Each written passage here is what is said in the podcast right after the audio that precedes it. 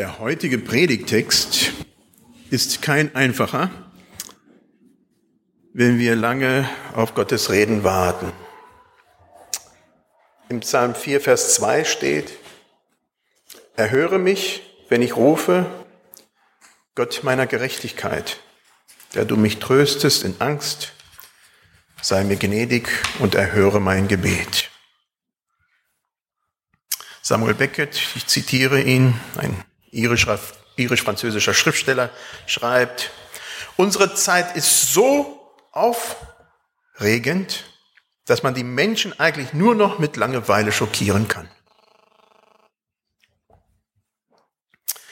Wie wäre es mit Stille statt Langeweile? Es ist nicht meine Absicht, euch zu schockieren, aber Stille kann ganz schön schockierend sein. Nämlich, wenn die Stille bleibt. Vielleicht länger, als wir es uns wünschen. 40 Tage lang beschäftigen wir uns mit Menschen der Bibel, die Gott in der Stille begegnet sind.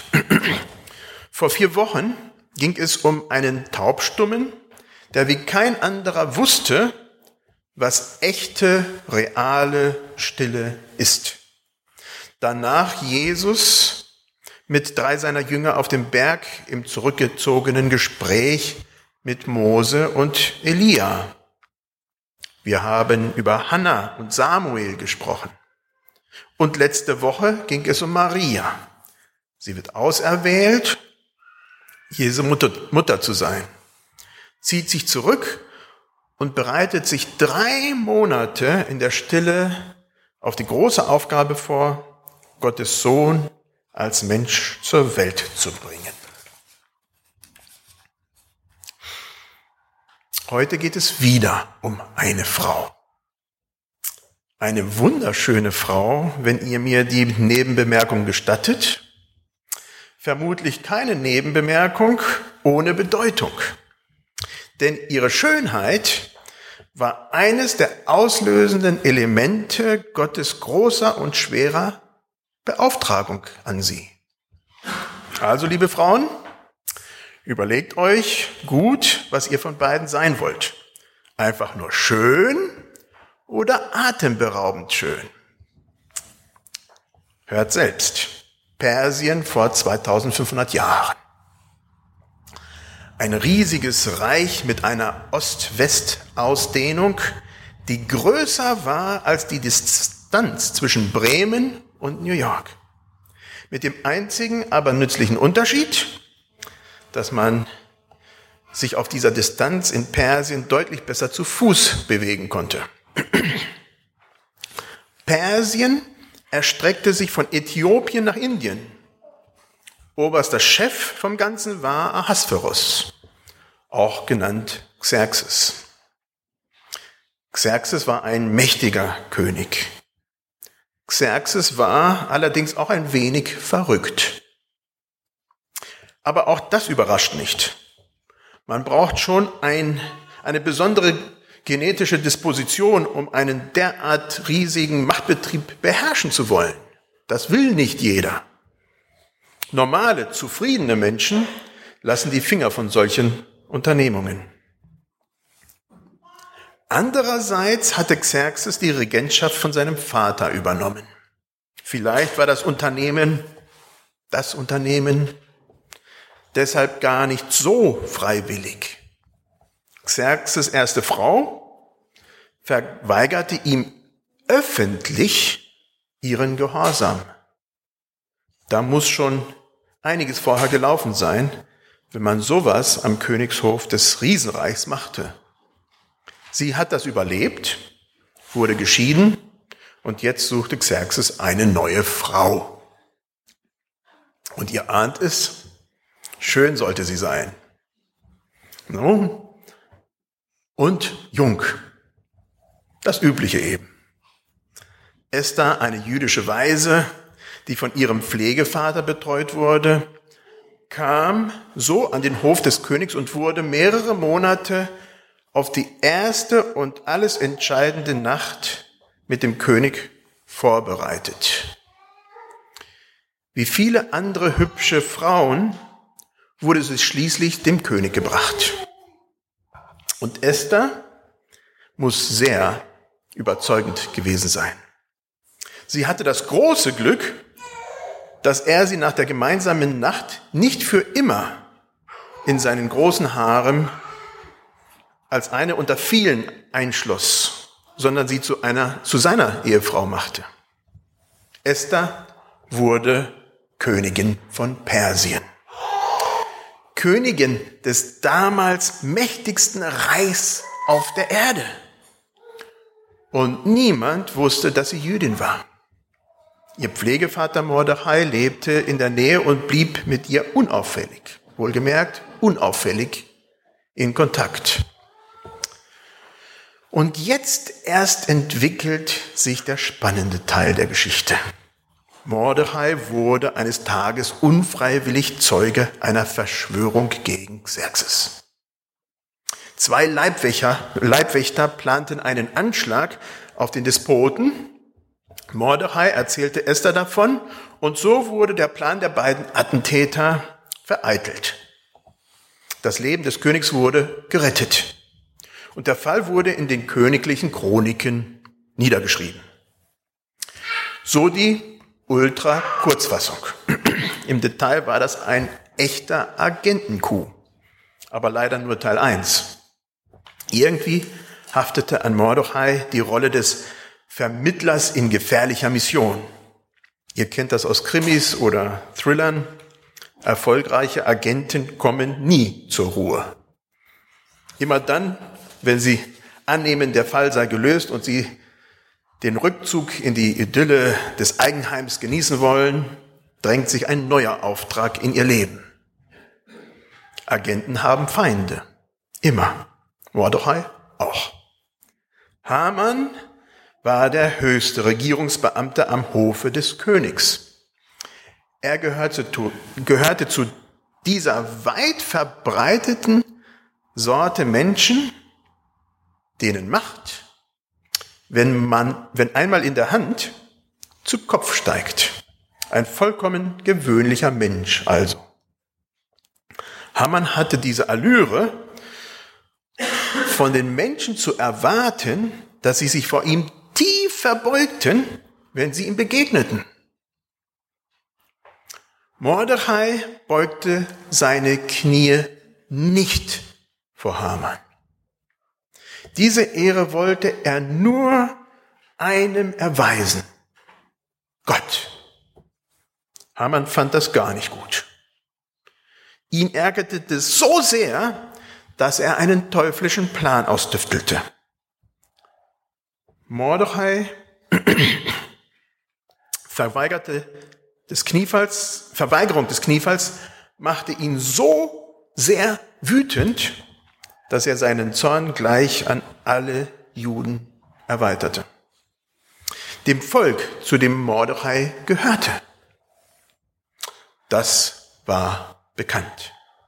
Also wollte Haman sich gleich am ganzen Volk rächen. Er plante einen Vernichtungsschlag gegen das jüdische Volk, einen Holocaust. In allen 100 27 Provinzen des Königsreichs von Indien bis Äthiopien sollten an einem einzigen Tag alle Juden getötet werden. Ein riesiges Volk ausrotten, weil irgendein Nachbar keinen Knicks vor mir macht? Alle Juden sollten getötet werden. Kommt uns das bekannt vor? Wir, das deutsche Volk, haben genau diesen Wahnsinn unternommen. Mit entsetzlichen Folgen. Magst du jetzt noch den Kopf schütteln über den verrückten Hamann?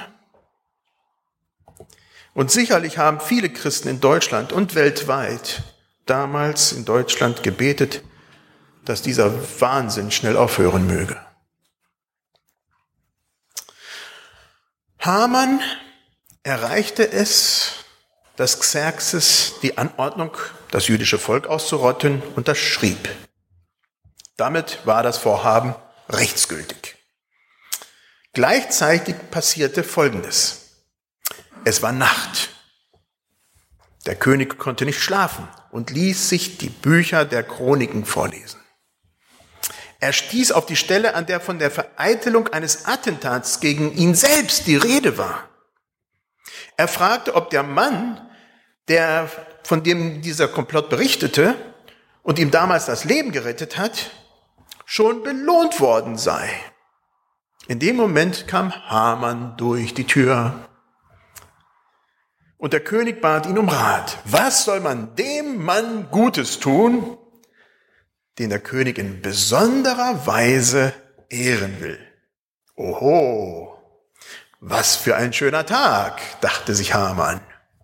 Er ging davon aus, dass er selbst gemeint war und schlug logischerweise vor, was ihm selbst gefallen würde.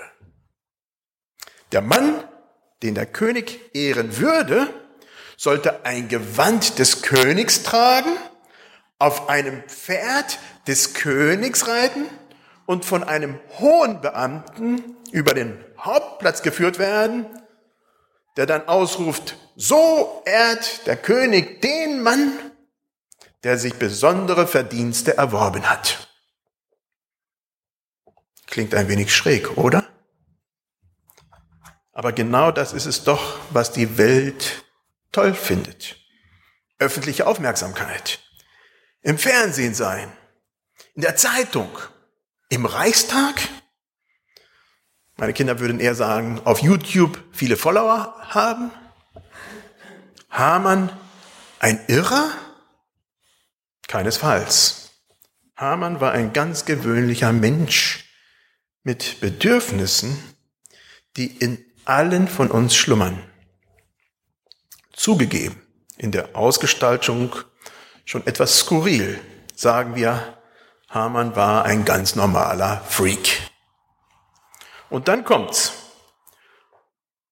Mordechai war gemeint. Und Hamann hatte die zweifelhafte Ehre, ausgerechnet das Objekt seines tiefen Hasses öffentlich auf dem Hauptplatz mit dem Pferd ihn durch die Stadt zu führen. Mordechai, Hamanns Feind, in einem Gewand des Königs. Katastrophe. Dennoch, es gab weiterhin den Befehl, die Juden zu vernichten. Esther erfuhr davon und musste reagieren. Und sie saß jetzt in der Zwickmühle. Würde sie passiv bleiben? Würde das Volk der Juden, also ihr Volk, vernichtet werden? Würde sie aktiv auf den König zugehen, riskierte sie ihr Leben.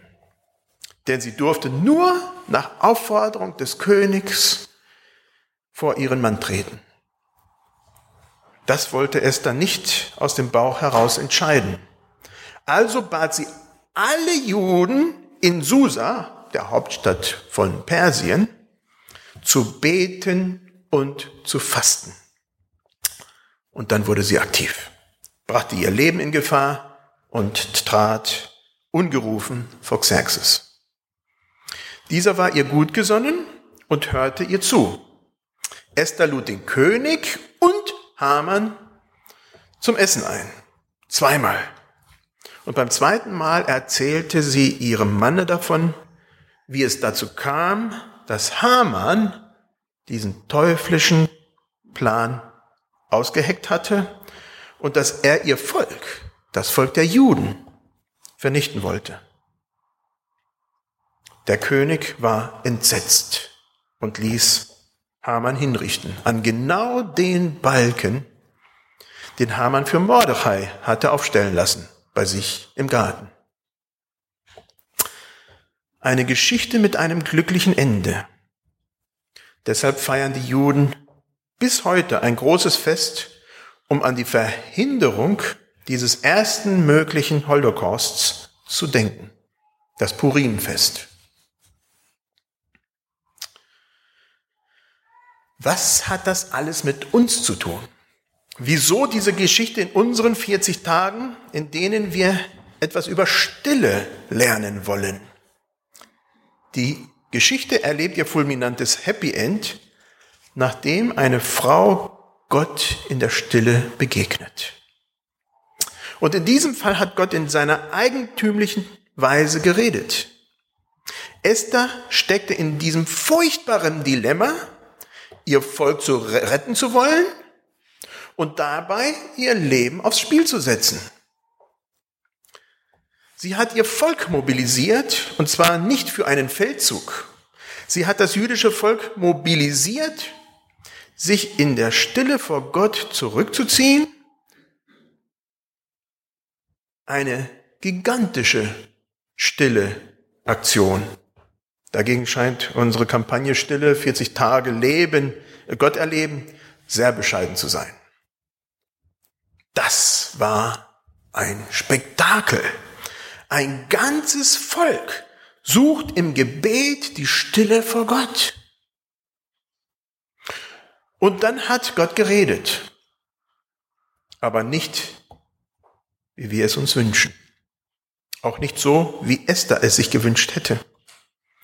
Da war keine Schrift an der Wand, keine Donnerwolke, Gott hat durch das Leben Esthers geredet. Sehr deutlich. Ihre Präsenz am Palast des Königs war Teil eines großen Plans, Teil einer gigantischen Rettungsaktion, geboren aus der Stille. Also ich bekomme Gänsehaut, wenn ich diese Geschichte lese. Wir stehen oft vor Entscheidungen in unserem Leben und warten auf Antworten von Gott, die nicht zu kommen scheinen. Wir lesen in der Bibel, wir beten, wir fragen andere Menschen, aber all das bringt uns nicht weiter. Kennst du das? Manchmal verstehen wir Gott nicht mehr. Unsere Ideen von einem guten Leben und seine Führung passen so gar nicht zusammen. Und wenn wir dann bei ihm eine Antwort suchen, bleibt er anscheinend stumm. Geschieht das bei dir auch? Interessant ist bei Esther, Gott bleibt auf für uns irritierenderweise gerade dann stumm, wenn alles nach seinem Plan läuft. Wenn er uns führt und vorbereitet auf etwas, von dem wir noch gar keine Ahnung haben, wenn wir in den Umständen sein Reden verstehen und dann auch reagieren. Die Juden im Persischen Reich begannen nach Esthers Aufforderung damit zu fasten und zu beten.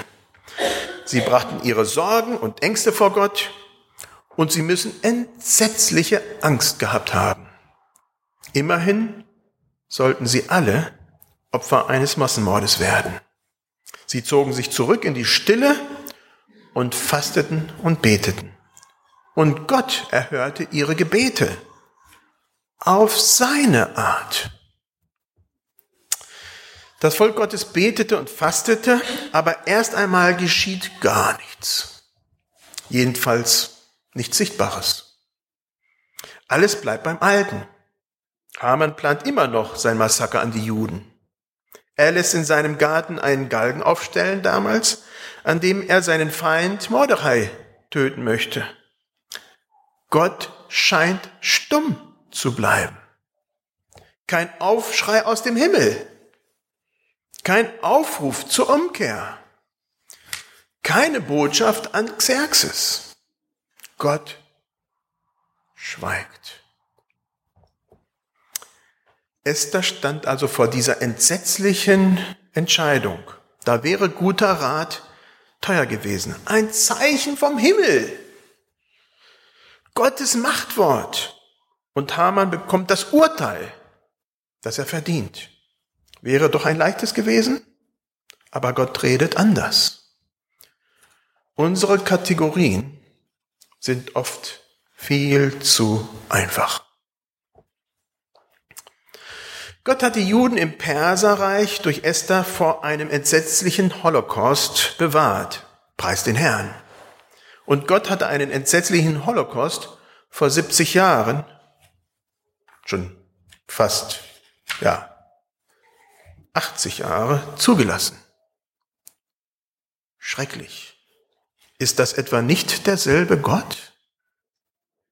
Doch, es ist derselbe Gott. Es ist der souveräne Gott, der zu heilig ist, als dass wir ihn in unseren, unseren schlichten menschlichen Kategorien packen können.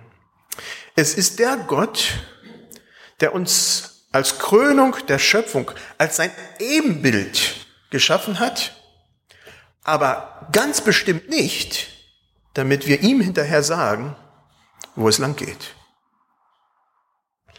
Und jetzt setzt das Geheimnis ein, das im Fall von Esther zu einer der sensationellsten Rettungsaktionen der Menschheitsgeschichte geführt hat. Ein ganzes Volk wird vom Genozid gerettet. Esther hat verantwortungsvoll gehandelt, ohne einen spektakulären Auftrag.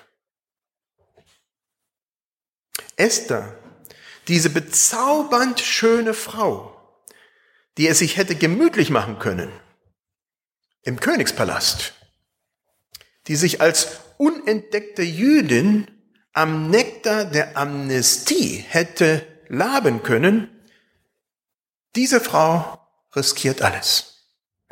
Kein Schrift keine Schrift an der Wand, kein Reden Gottes.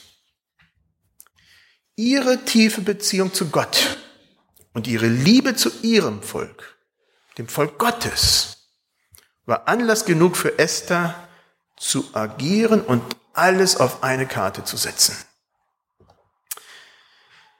Ich kenne auch heute bezaubernd schöne Frauen, auch hier auf dem Thomashof, die nicht warten, bis Gott im Donner zu ihnen spricht, sondern aktiv werden und für den Höchsten, für Gott selber und seine Sache einstehen.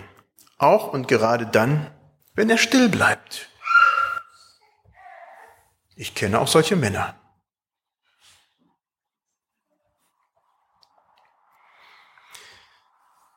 Als Christen lernen wir allerdings auch, dass nicht alle Gebete erhört werden.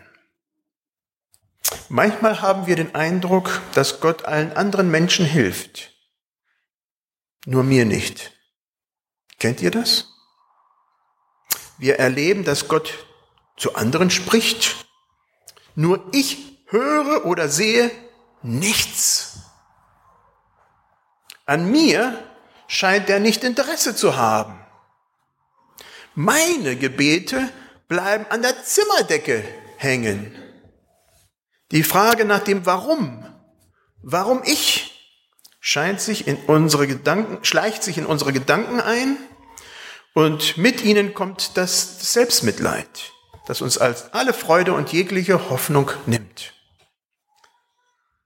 Dabei können wir sehr wohl davon ausgehen, Gott hört unsere Gebete und er erhört sie auf seine Weise. Wenn Eltern auf jeden Wunsch ihrer Kinder sofort eingehen würden, wären die Kinder arm dran. Manchmal müssen Eltern ihren Kindern bestimmte Dinge verwehren, weil sie ihnen schaden würden. Kinder haben nicht von Geburt an den Überblick. Ihre Wünsche sind erst einmal einfach, schlicht und egoistisch. Das eigene, unmittelbare Wohlergehen steht im Vordergrund. Das beginnt mit dem Dezibel gewaltigen Geschrei, wenn der Hunger da ist. Milch! Jetzt! Sofort! Das kultiviert sich später etwas ohne Babygebrüll, aber nach dem gleichen Schema. Ich will den Playstation. Sofort. Gute Eltern nehmen die Wünsche, alle Wünsche ihrer Kinder ernst und erfüllen die, die dem Kind gut tut und die es weiterbringen. Nicht jede Antwort der Eltern ist einem Kind sofort einsichtig. Aber mit zunehmendem Alter und wachsender Lebenserfahrung ahnt man, was die Eltern geleistet haben und wie sie sich bemüht haben, alles richtig zu machen. Jedenfalls im Idealfall. Wie viel mehr weiß Gott, was gut für uns ist? So ging es mir in der vergangenen Woche. Ich telefonierte mit einem sehr guten Freund in Bad Pyrmont. Mit dem telefoniere ich immer regelmäßig. Er erzählte mir, dass der fünfjährige Sohn seiner eigenen Tochter Leukämie hat. Als ich zum Gemeindetag fuhr, telefonierte ich mit ihm und da war noch gar nicht davon die Rede. Zwei Wochen später Leukämie. Ein Schlag ins Gesicht. Warum das? Was soll daran gut sein? Kennt ihr solche Situationen? Habt ihr schon einmal totale Stille erlebt? War das gut? Im Gespräch mit Gott kann das dauern, bis eine Antwort kommt. Manchmal bleibt die Stille scheinbar unerträglich lang. Wenn ich mit Gott im Gespräch bin und es kommt seine Antwort nicht, dann ist das hart. Aber ich respektiere Gottes Schweigen. Er hat mehr als reichlich geredet und wir haben diesen Schatz in seinem Reden in der Hand. Und das in allen erdenklichen Variationen. In der Lutherbibel, Schlachter, Elberfelder, die gute Nachricht, Hoffnung für alle, Volksbibel. Gottes Reden in jeder nur erdenklich deutschen, deutschen Sprache.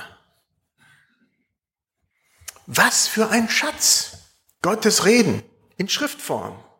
Nachlesbar. Immer wieder. Es ist erstaunlich, wie zwiespältig unser Bedürfnis nach Stille ist. Wenn Gott nicht gleich auf unsere Antwort reagiert, schafft das in uns eine Spannung, die manchmal schwer auszuhalten ist. Dabei schätzen wir gerade das doch so sehr, diese Stille. Menschen suchen Ruhe. Menschen suchen Stille. Und die Stille scheint uns ein wenig fremd geworden zu sein. Merken wir noch den Krach um uns herum? Ulrike hat uns ein bisschen da hineingeführt. Geht's auch mal ohne Radio? Aber wenn sie kommt, wenn die Stille kommt, dann könnte es sein, dass sie bleibt. Länger als es uns recht ist. Gott wirklich intensiv begegnen, das geschieht, geschieht oft nur in der Stille. Aber manchmal bleibt es ganz entsetzlich still und wir haben den Eindruck, Gott hat mit dem Reden ganz aufgehört. Wenn die Stille bleibt, kommen die Grenzerfahrungen. Dann stellen wir unseren Gott oftmals in Frage wenn am Ende eben doch Krankheit und Tod bleiben, doch nicht stark genug geglaubt? Das legt das Todesschicksal in die Verantwortung des Menschen. Was für eine grausame Fehlinterpretation biblischer Heilungsgeschichten. Christen erleben Leid. Christen erleben Unfall. Christen erleben Krankheit und Tod. Genauso wie Menschen, die nicht mit Gott leben. Wenn die Stille bleibt, ist Gott nicht weg. Er ist da. Er hat einen Plan. Und wenn wir nicht so entsetzlich neugierig wären, würden wir ihm vertrauen, dass sein Plan gut ist. So wie ein Kleinkind seinen Eltern vertraut, dass sie es mit Milch und Möhrenbrei versorgen werden. Andererseits, Neugier ist was Wunderschönes. Ich will doch den verstehen, der mich erschaffen hat. Ich will eine Beziehung mit meinem Schöpfer. Ganz tief und innig. Ich will seinen Plan verstehen, um entsprechend handeln zu können. Spannung. Lassen wir uns darauf ein, Gott die Führung zu überlassen? Lassen wir uns darauf ein, Gott unseren Respekt zu schenken? Lassen wir uns darauf ein, Gott zu ehren, indem wir die Stille aushalten, bis sein Plan greift? Ich wünsche uns, dass wir tiefe Lust empfinden, aktiv zu werden, mit oder ohne Gottes sichtbarer Führung in unserem Leben. Wo geschieht das bei dir, dass du aktiv wirst und im Sinne Gottes handelst, obwohl du keine konkrete Anweisung von oben bekommen hast?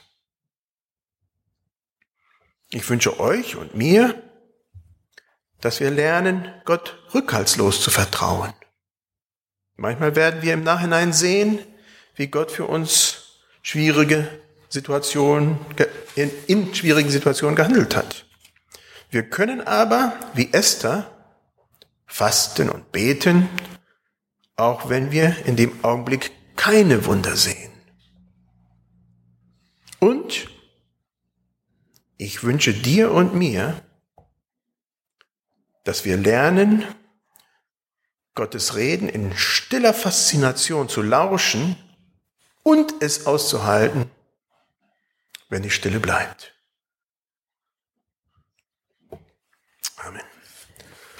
Lass uns aufstehen zum Gebet.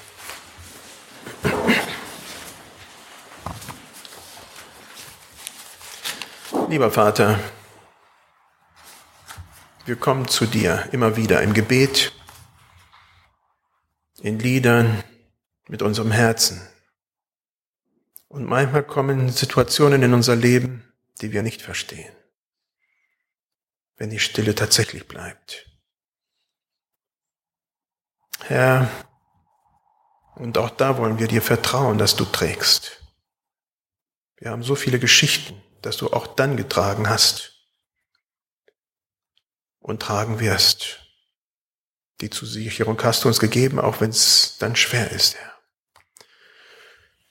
Wir danken dir für die Erlebnisse, die wir haben, wenn du dich doch erkenntlich zeigst und wir dich erleben und dass wir diese Erlebnisse unser Leben lang tragen dürfen. Dafür danken wir dir auch.